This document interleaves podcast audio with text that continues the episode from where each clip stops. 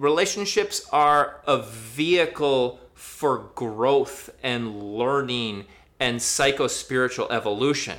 To just lock down into one for the purposes of safety and security stops growth and evolution. Whereas to keep moving, it's all it's like a new um, growth opportunity or a new challenge. Coming all the way from Minneapolis to Washington, D.C., we now bring you Enter the Freud. Warning this is for entertainment purposes only. It is no way medical advice. Listen at your own risk. I I just was working with this patient last week, and he's like, um, in this state that so many people in our country are in this state now. It's really amazing. People in their 20s, 30s, 40s, even people in their 40s and 50. I have friends in their 50s. I knew one guy in his 60s was in this state where it's kind of like they're dating and then they'll meet someone and they'll be like, "Oh, I should try to turn this into a long-term relationship."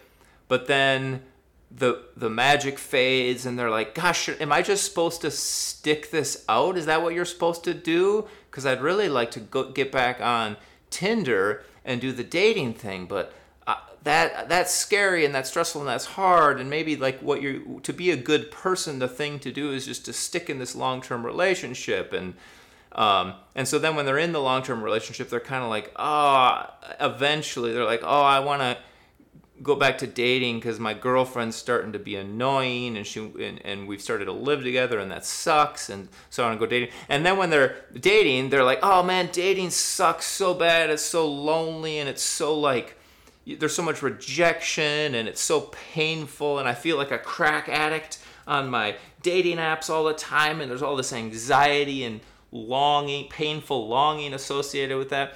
And so they're just kind of lost in this dating relationship uncertainty what to do. And i feel like that state characterizes like a huge percentage of uh, from age from like uh, mid 20s to as- anytime uh, a lot of divorcees in their 40s and even now into the 50s. I, I think it's just a generation. As that generation gets older, there's going to be 70 something year olds and 80 something year olds in this state eventually. Yeah. Wait, let, let me interrupt. Let me interrupt because I have a, a very brief theory of this the abundance of dating apps providing a a kind of a overwhelm in what I think researchers refer to as decision fatigue.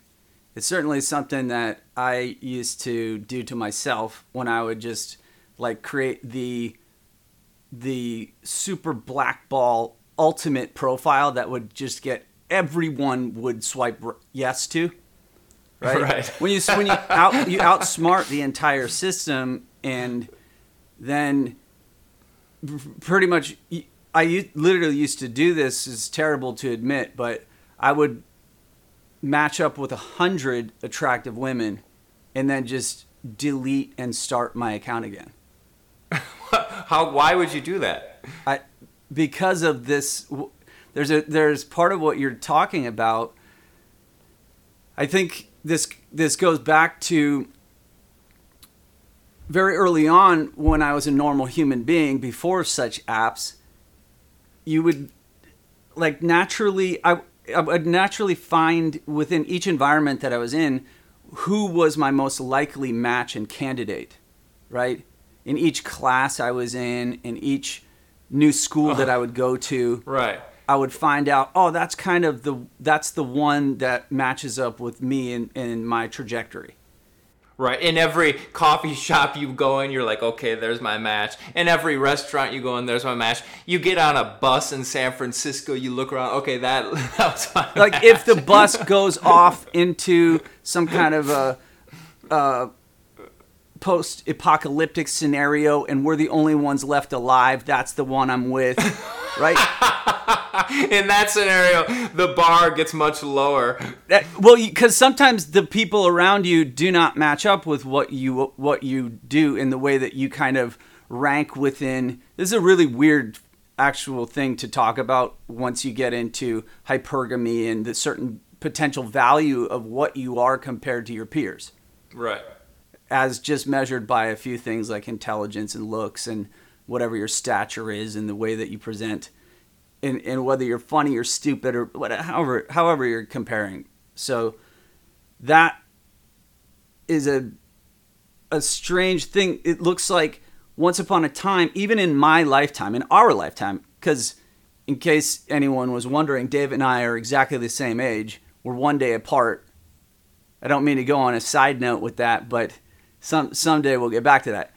Within our lifetimes, it used to just be selecting with your immediate environment, whether it's a Right. restaurant or a new school, and then once you add these apps to your life, then you have just an unreasonable amount of access to single women, and it, it actually really depends on the stage of development in your life too Yeah.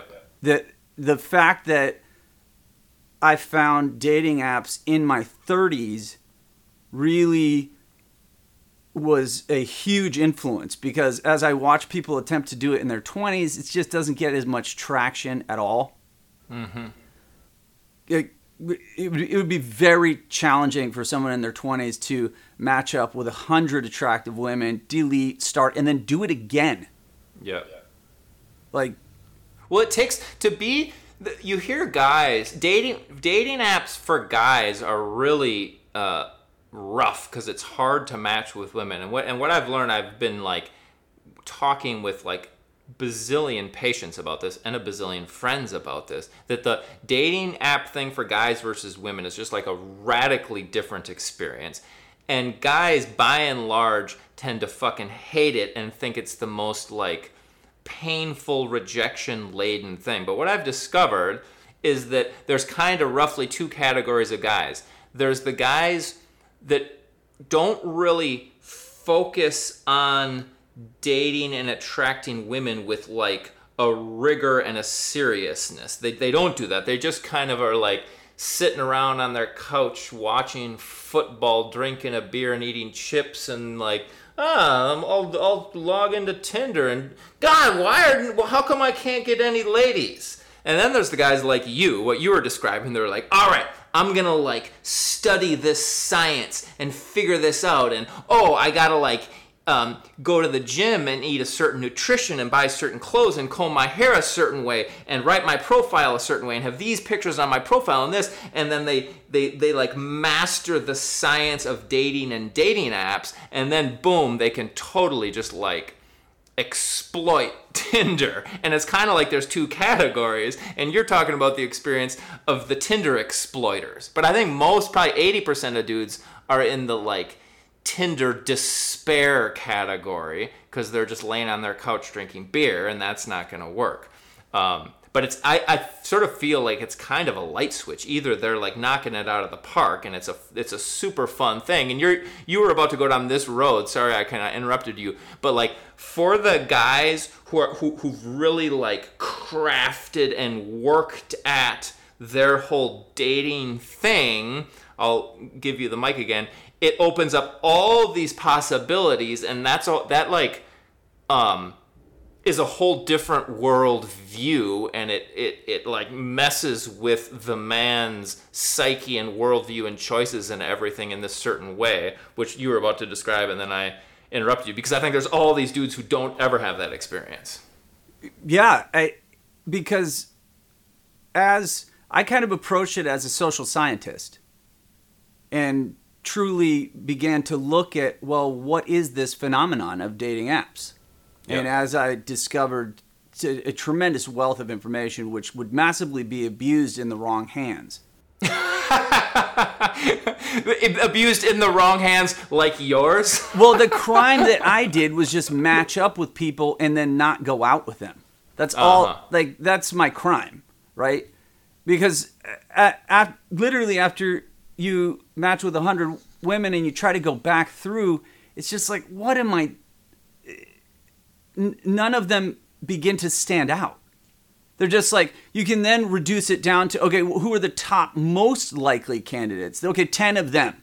Then within Yeah. those ten, then you're going to go through. Okay, well, of them, who would I actually want to go out and meet? And of course I did that, right? Then I would actually like go to meet them and see what they're like in person. And sometimes they were awesome and better than you expected, and sometimes they're super weird, and it would turn into just like a some kind of a bizarre.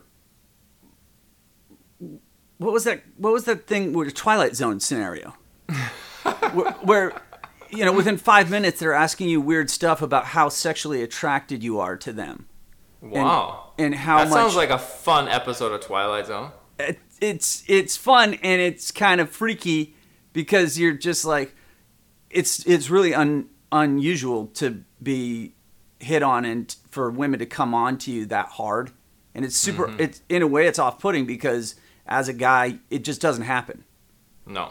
that is definitely not how life goes maybe it does if you're some kind of supermodel like whatever Marcus Schenkenberg or whoever that dude fam- the famous maybe maybe some dudes walk around wh- whoever that soccer player guy is he might have women do this to him all the time but for the Yeah, normal yeah. I person think I think rich, famous dudes like the Michael Jordans or the Leonardo DiCaprios of the world have that, but I think 99.9% of men never experience that.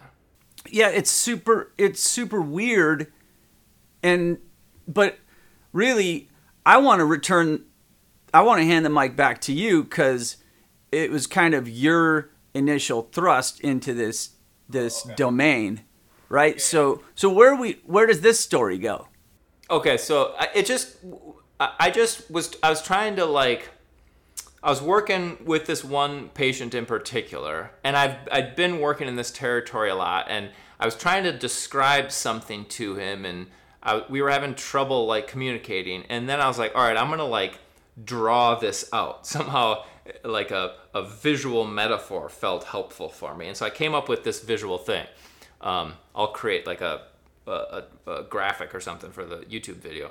Um, so imagine a circle, and on the left side of the circle is dating, like you're single and you're dating, and on the right side of the circle is you're in a committed, exclusive relationship. And so what what happens is, is that if you meet someone and kind of quote fall in love, I'm I, I'm putting fall in love in quotes because uh, we could have a whole long discussion about what that means falling in love but if you when you're dating if you meet someone and fall in love you start to travel around the circle and you move up to the top which i'll call the honeymoon phase right? Okay. and then eventually and best that's when life is the best is when you're in the honeymoon phase. It's just like fucking glorious fucking milk and honey joy. It's so great. And that's that's what we all want to where we all want to be in life is in the honeymoon phase. And i think a lot of people idealistically and immaturely kind of think that that's what romantic relationships should be like and that you should get up into that honeymoon phase where you're just in love and you feel like you found your soulmate and then the movie ends and you live happily ever after. And people think they want to like eh, eh, they, of course everyone wants to i want to but they think they can um, stay at the top of the circle. But my theory is that that's biologically psychologically impossible and after and, and there's a lot of anthropologists of relationships that um, their research has shown this is that you can only stay up in that honeymoon phase for well lots of times it ends quickly when you get into some dumb fight or you realize that like the person was not as cool as you had initially thought. But best case scenario you can only stay up in there for like a year or two or three. I've heard i remember one researcher i think it was helen fisher say that her research suggests that that honeymoon phase lasts 18 to 36 months and so then my theory is the top of that circle, you can't stay there. And so eventually it starts coming down and the honeymoon phase wears off. And then you enter long-term relationship phase. okay Um, and and then some people hang out there for a while, or some people, you know, after the honeymoon phase ends, they decide, eh, the chemistry's gone, let's move on. But eventually, and not, I don't want to say always, but eventually, so we're on the right side of the circle now. A lot of relationships start to deteriorate, and then the bottom of the circle is the breakup phase, which fucking sucks. The the the when the relationship is bad. Uh, and you're fighting and this and that, and you kind of need to break up, and you're dealing with the breakup. So the bottom of the circle sucks the worst. That's where humans are the most miserable. Um, and then if the if and when the breakup happens, lots of times people just get stuck in horrible, toxic, negative relationships. But you can't stay there. Just like you can't stay at the honeymoon phase, Yes. you also can't stay at the breakup phase. You got to get out of that. So the breakup phase is at the bottom, and then when you break up, you come back into the dating phase. And the theory is that this circle, humans kind of are going around in this circle uh, in life a lot, and and there's a lot of these anthropologists say that humans are um, serially monogamous. Is a, are a serially monogamous species. That's what we are. If you go back and examine all humans across all cultures through all history that we can, what you see is that we're serially monogamous, and that would be characterized by this circle, and that's a different model than the typical uh, model that you that is sort of the unspoken, unwritten rule in Western culture, where like you get married, you when you're 23, you find someone, you get married, and you live happily ever after, and that's Okay, not yeah. a circle. That's like a that's like a step. That's like a a permanency that everyone wants a permanency. And my theory is kind of that there's this cyclical nature to relationships, and then. Um, in that circle, you can't stay at everyone wants to stay at the top, but you can't. And no one wants to stay at the bottom, and really you can't. But you can hang out at either of the sides. You can hang out and date forever and do the bachelor life. Yeah. Or you can or you can stay in the like lukewarm long-term relationship forever.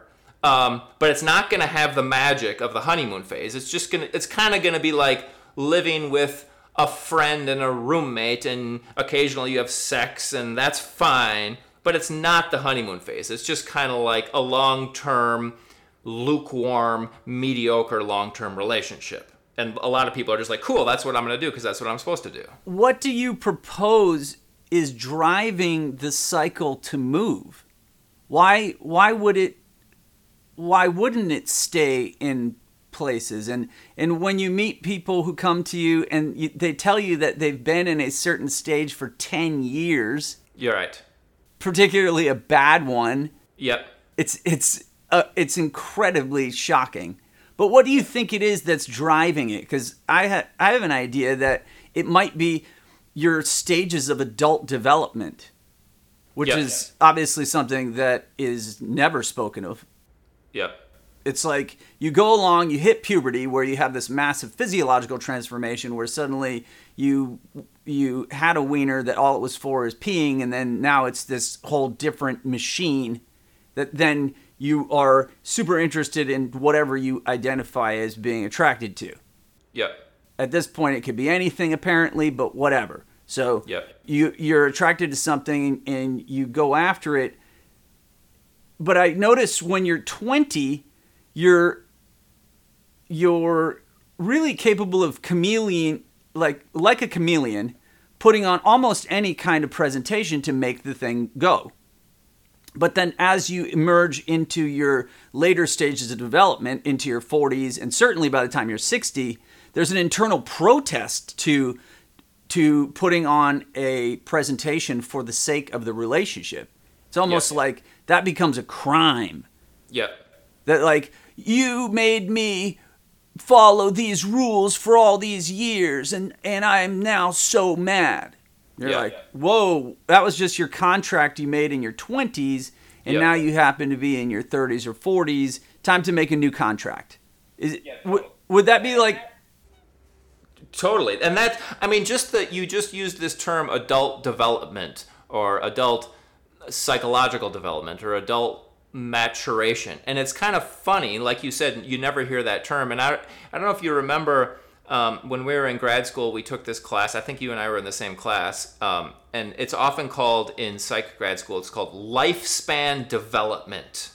Um, and what's notable when you if you when you start reading the books and researching in the typical canon of psychological development, like the most famous um, person in that is Piaget, and then Freud had his psychosexual stages, and there's all these uh, theorists, but they all, they almost exclusively focus on psychological development from infancy until about adolescence. Correct. And all all the theorists are looking at human psychological development, and they stop looking at it at like age 17 or something, and it's so absurd. But I do think I do think that fits with what I was saying about this story of humans that you uh, you grow up, you go to school, you go to college, and then you get married and you have kids, and you um, and then you live happily ever after. And the our, for some reason our culture wants the story to end there with marriage, kids, and a picket fence. They don't want the story to continue. And you're saying you're just imp- by just by saying the word adult development, you're implying the story continues, which it absolutely does but the fact that our culture doesn't recognize that, I think, is problematic because I think people don't realize that the story continues. And that kind of fucks with adults when they start moving into these new stages that no one has ever talked about or no one has even acknowledged exist. It's like going into uncharted territory, and oftentimes they start falling headlong and it's just like a it's it's it's kind of a train wreck because they're in this new territory where there's no map or no paths that that's I think absolutely important as we continuously seem to point out the missing pieces of the the story of the American dream. Yep. It, or the story of success as an American or success as a professional within the American dream in the culture today, blah blah blah. Yeah. Like there is an incredible missing that the the part that you you essentially have to go through stages of development and the the person who talked about it I can't I can't believe I'm back to Wilber man. Ken Wilber did talk about progressive stages of development that go far beyond the the normal psychological observations of the early crew. He's he definitely talks of the emergence of stages of consciousness that then lead from really narrow type of what what today people talk about like Trump level of consciousness, which is basically just us against them. The most fundamental of we're tribal. Tribal is probably a better description than Trumpian because that dude is just silly, but the the tribal uh, overwhelming revelation that that there's a lot of people in this this type of we are in a crew and we don't want them to come and mess up our shit. We don't yep. want Chinese taking our stuff and Mexican people taking our jobs and whatever kind of ideas that are out there. Yep. Yep. And that that's like a very beginning stage of development and progresses up and up and up until some type of a universal stage of consciousness which is what ultimately people aspire to especially in the in the the left far left type of idea that leads into some utopian type of a then uh, arguably marxist world that I don't really need to get into but because Wilber's not talking about that in a way. It's just like hey this is the reality. And he even made some estimation of what percentage of the population was actually in this universal realm. And it was low.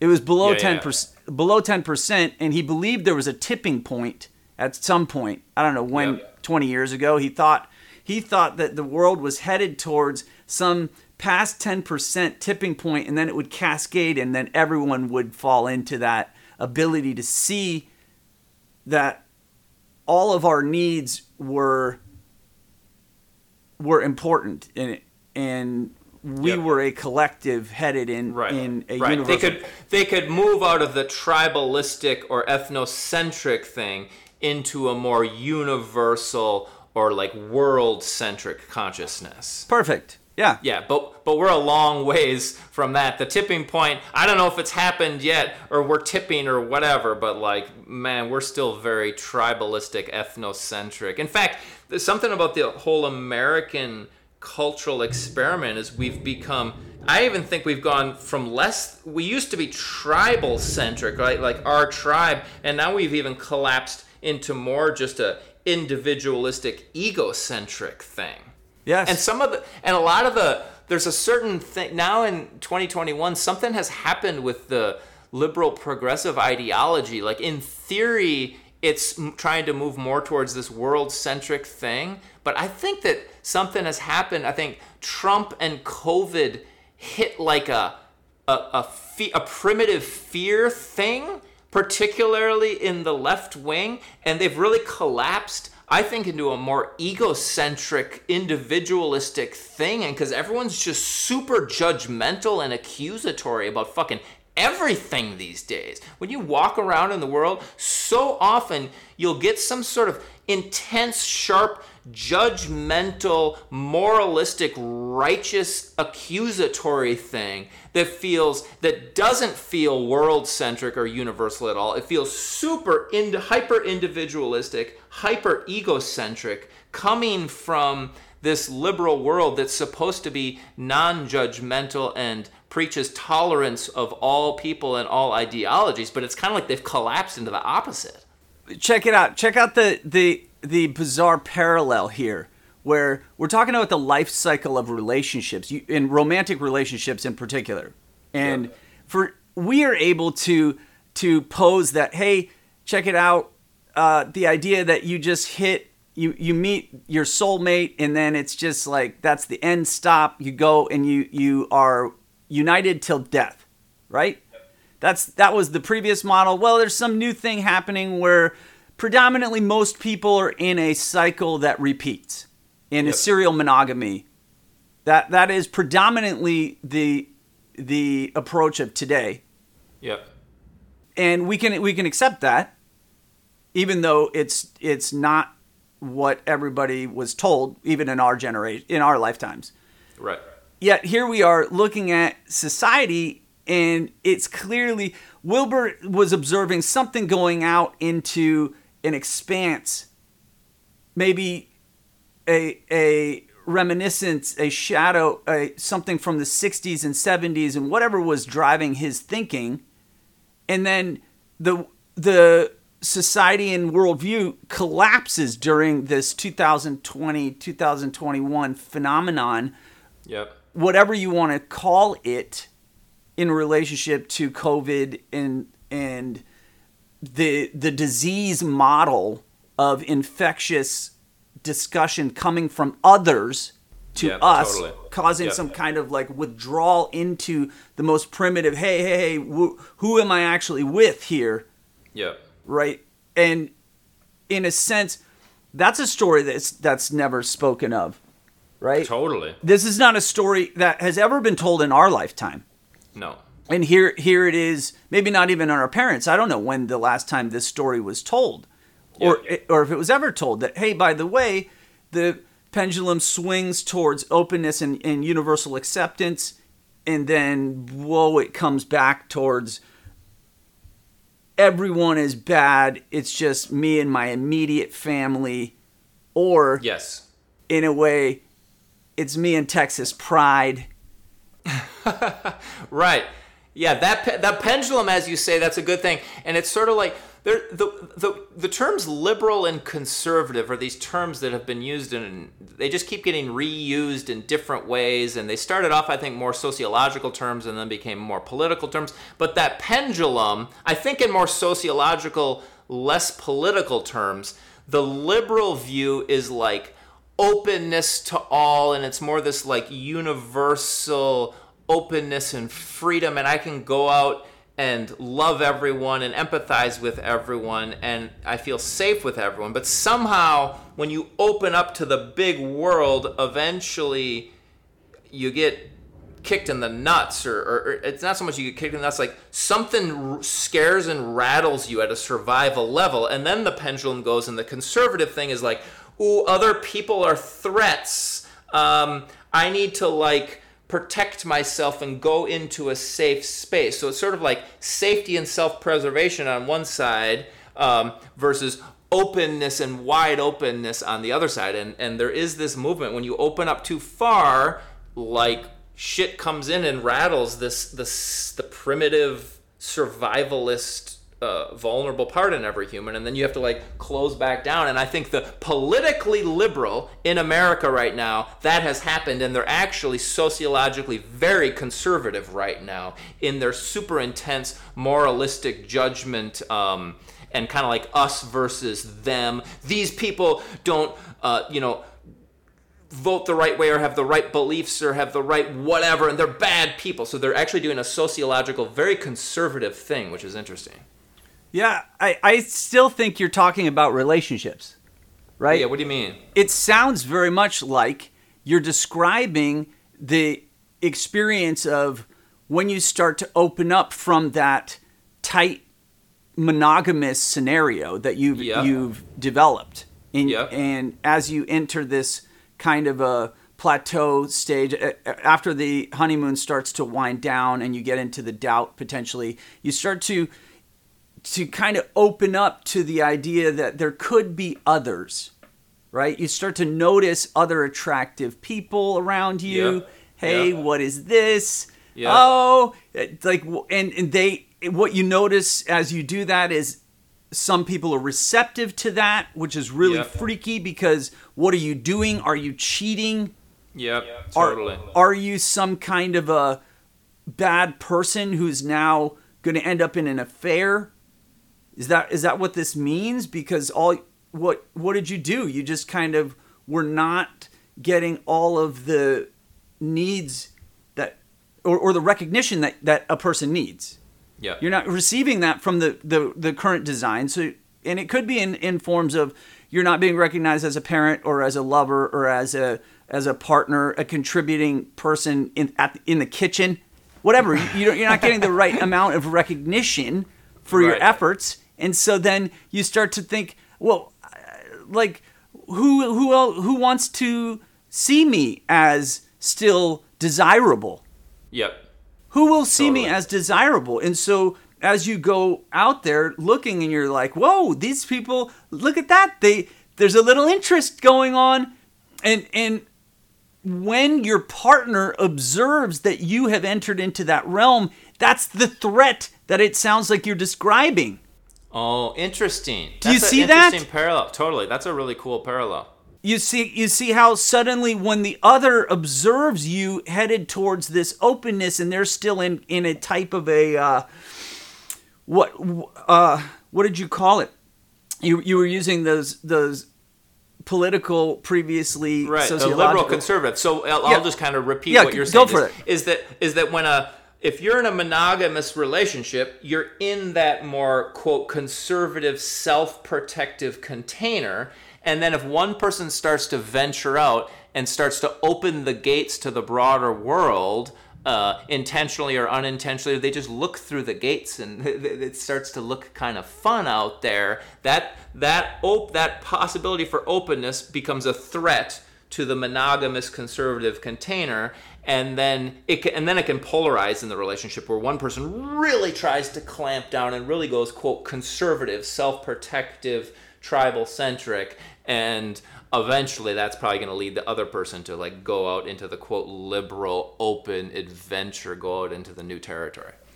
Yeah. Um this, so going back into my the cyclical relationship model you asked a question a while back that uh, uh, the uh, uh, answer an idea in my head has popped up a couple times and i just want to say it because we're running out of time is you said what drives yeah the the movement in the cycle, which Yeah. is just a it's a it's a very intriguing question, and two kind of opposite ideas have come to mind, and I kind of think they're both true. Um, the one which is less interesting is just sort of the like biological evolutionary is is is this idea that it's evolutionarily biologically advantageous for humans to keep moving. It's like, and, and and evolutionary biologists have said this. I don't think I'm coming up with anything new. Is that uh, a man and a woman meet, they have chemistry, they fall in love, they get an intense dopamine rush in the honeymoon stage,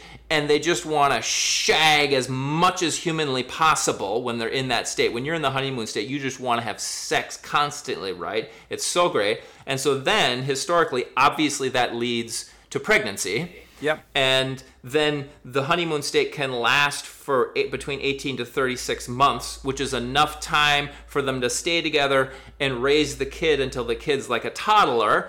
Um, and in, in, in human most of human history we were in tribes and after the kid becomes a toddler the tribe takes over raising the kid basically after the mom uh, nurses the infant and becomes a toddler now the other kids and the whole tribe raise the kids and now the kid doesn't really need this protective mother father thing in the infancy they're kind of part of the tribe now and then it's evolutionary advantageous for the couple to lose interest and go and diversify the gene pool and kind of start anew with a new person so that's I- the yeah. bio I like that. I, that that one I think makes sense to almost anyone if you start to think about how why is this make sense to evolve over time. Right, bio in terms of evolution. But the more the more interesting one is the psychological evolutionary or the spiritual slash soul evolutionary idea. And basically, it's that everything in life, but we're talking about relationships. Relationships are a vehicle for growth and learning and psycho spiritual evolution. And to just lock down into one for the purposes of safety and security stops growth and evolution. Whereas to keep moving, it's all it's like a new um, growth opportunity or a new challenge or and and and and the growth opportunity and the challenge also come on the bottom of the circle through the pain Absolutely. and the hard Yeah, times yeah. maybe maybe that's where the most growth and change Absolutely. happens is actually at the bottom of the circle. And so we, none of us want to go to the bottom of the circle. We want to stay at the top you know or, or we just want to stop the circle in the good place. But the growth change evolution wisdom you got to go down into the underworldly pain anger intense shit to, to keep psychological spiritual evolution going. So i sort of like that is my favorite answer to the question of what keeps the cycle going Yeah, the cycle of romantic relationship or or um, romantic attachment in its waxing and waning between partners. yes totally. As as you as you love someone and are are intrigued by someone and then a year later you're not so much and then the next year you are again. Totally. And then you're not so much and then 2 years later you are again. Totally. And you can be in love with somebody back and forth for 10 years and and and infatuated or totally. that I really like where this has ended up in a almost like a refreshing view of the challenge because at first the cycle when you when you mentioned that I didn't like it it was it, I was scared I was like ah don't say these things like don't don't talk about this because that that's like not the thing right the story is you you you find the right person Totally. We all want to believe that. I want that. I want to find my perfect soulmate who I'm fucking infinitely happy with for the rest of my life. That sounds so fucking great. Right. And then, so the story then goes to you. It, it's your fault. You didn't pick well enough, or you didn't work on yourself. Which you'll hear. You'll hear all kinds of of experts just talk about this kinds of Yes. of techniques of you really need to go work on yourself, love yourself before you can be in a relationship, and go Yes. to towards blame the blame the person and their own faults as opposed to look at Right. how look at how this cycle works and even if you do have the most perfect person for your 20s once you hit 30s you two might actually be on a divergent course Yep. Totally. actually Yep. And and people do not want to accept that. They want to believe these blaming experts because it's like, "Oh, there's a way that I can still keep this dream alive of of living happily ever after." Like that that that desire is so fucking powerful in us that it can sell 10 million self-help books and tons of online seminars on how to like find your soulmate and live happily ever after with him or her. absolutely i, I think we got to end at that that was a, that was brilliant